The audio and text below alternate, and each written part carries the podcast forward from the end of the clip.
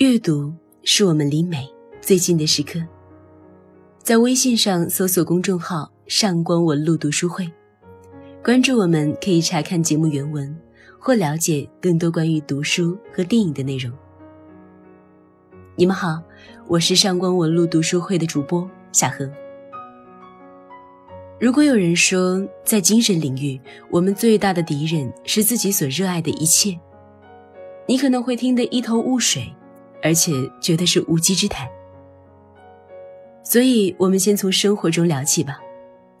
也许越是熟悉的环境，越容易让人细思极恐。要说现代社会最狂热、最庞大、最常上热搜的民间组织，就是粉丝群体了。所以，我们今天的话题就从粉丝文化开始。粉丝文化四个字并不带有贬义。他有很积极的一面，只是今天我们要探讨的是“狂热”这个词的可怕之处。韩国的娱乐事业在亚洲处于尖端地位，但和韩国的造星工厂一同被人记住的，还有韩国的安提粉。曾经的韩流帝王、东方神起成员之一的郑允浩，就是因为喝了一口黑粉递来的水，而被送去医院紧急洗胃。经过抢救，才脱离了生命危险。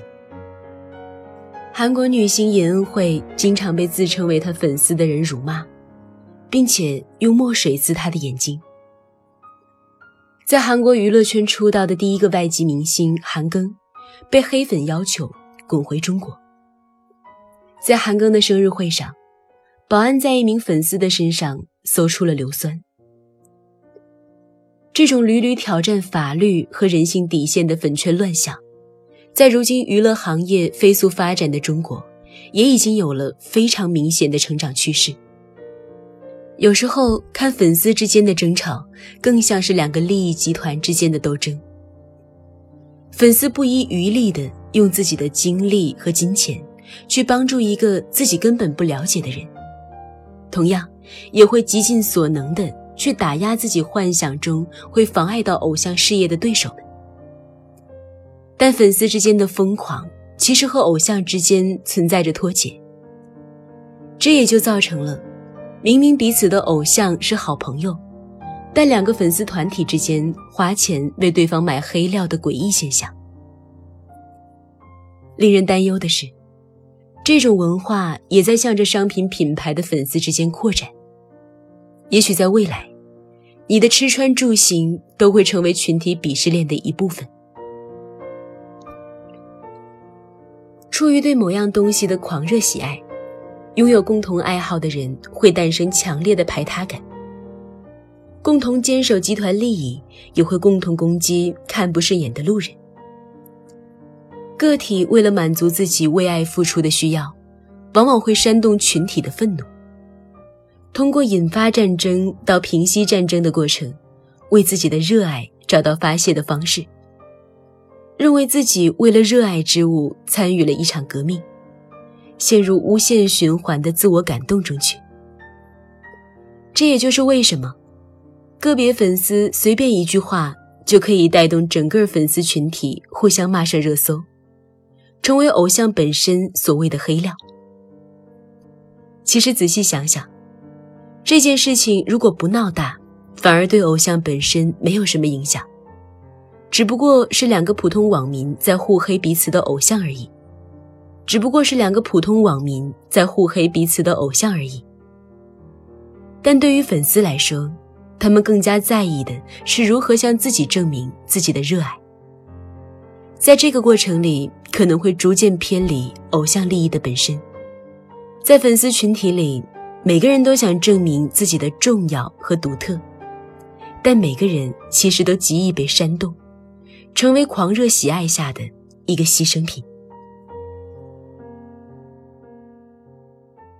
从狂热者的本质上来看，我们热爱什么，就会被自己热爱的东西烧坏脑子；我们信仰什么，就会被什么所利用。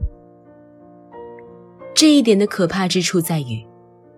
粉丝群体只是狂热者的一个比较浅显的例子而已。如果从历史上来看，很多波及范围广、受难人群多的大型人为灾难，都有全民狂热的崇拜对象。就如同二战后有很多日本人，都认为自己被爱国之情所欺骗了。还有一部分人至今不思悔改。爱国是值得赞颂的，但即使是对美丽的事物陷入无条件的崇拜之中，也会变成失去理智的野兽。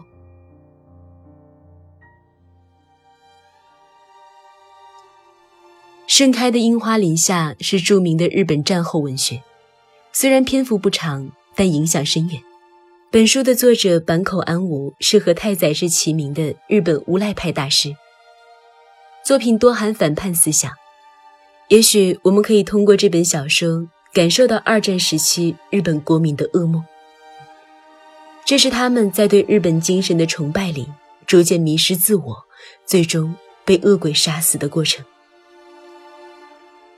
相传，以前樱花只有白色的。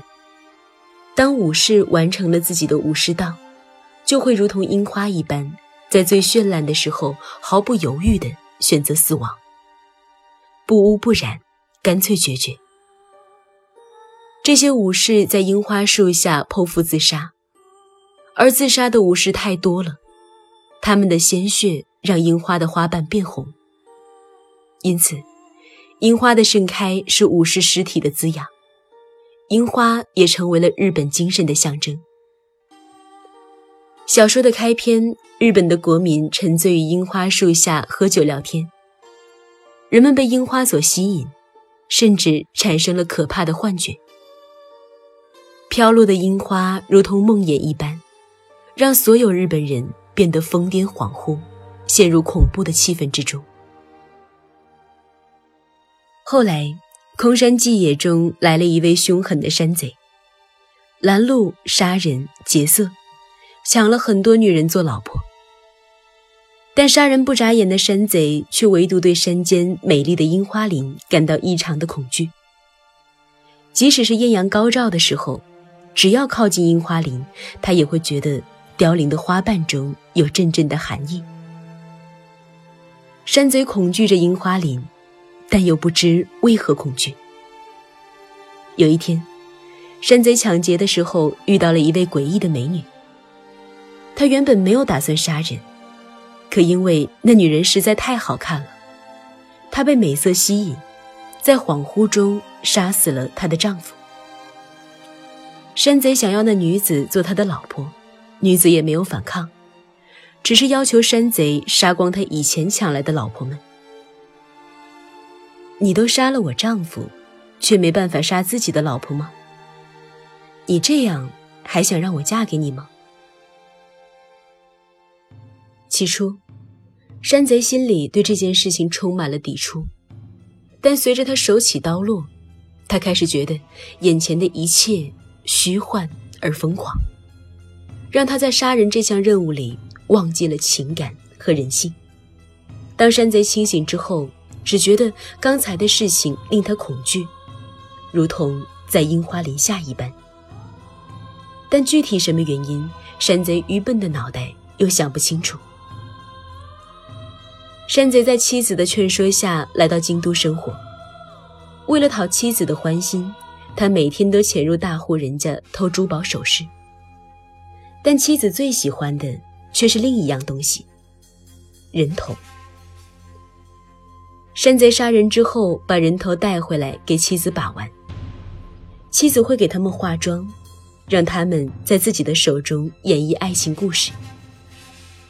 年轻公子的人头爱上美丽少女的人头，还会有和尚的人头。一群坏武士的人头出来破坏他们的爱情，而最美丽的人头，下场往往最惨。妻子对于人头也有喜新厌旧的习惯，所以为了满足妻子的欲望，山贼不得不一直杀人，给妻子寻找解闷儿的玩具。再也无法忍受京都生活的山贼带着妻子回到了山里。山贼背着妻子感到开心快活，但在路过樱花林的时候，山贼又开始感受到了那种诡异的恐怖。山贼完全走入了绽放的樱花林里，周遭开始变冷，背后的妻子也变得毫无温度。然而，山贼在这一瞬间突然知道了，背后的妻子其实是罗刹恶鬼的化身。山贼和恶鬼缠斗，最终和恶鬼一同化为樱花的花瓣，飘散在群樱环绕的山林之中。在这本盛开的樱花林下里，被普遍认同的说法是：樱花林代表日本，而恶鬼美女则代表着日本传统价值观，山贼代表着日本国民。国民因愚昧与对国家、对传统价值观的盲目崇拜，而导致失去人性与自我陨灭的悲剧。文化和国家造就了国民，所以当文化被战胜。国民也一同消失了。二战是全民的，在人类历史上如此巨大的灾难性战争狂潮里，让人很难相信平民无辜的论调。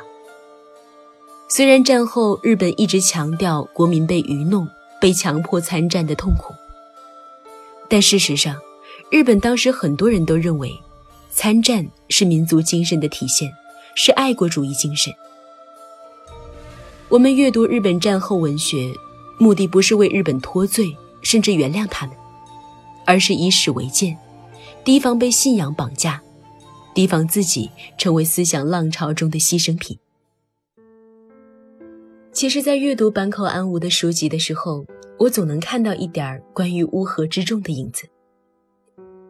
对事物的狂热崇拜到成为集体意志，成为集体之后。便是乌合之众的实景再现。有人觉得，《盛开的樱花林下》是一本名字很好听，但实际上很恐怖的书籍。我一个很害怕鬼故事的朋友，在阅读一遍之后，被吓得连书封都不想再看到。但我们今天探讨的话题，比书中罗刹恶鬼的影响更加恐怖，那是蛰伏于每个人心中的恶鬼。正如很多人烦透了粉丝文化，但阅读完这本书之后，希望我们庆幸它停留在粉丝文化。思想的单一标准一旦成为浪潮，那将是比战争更加可怕的人间灾难。我们已经经历过太多由此而引发的历史事件，这应该是全人类都加以重视的课题。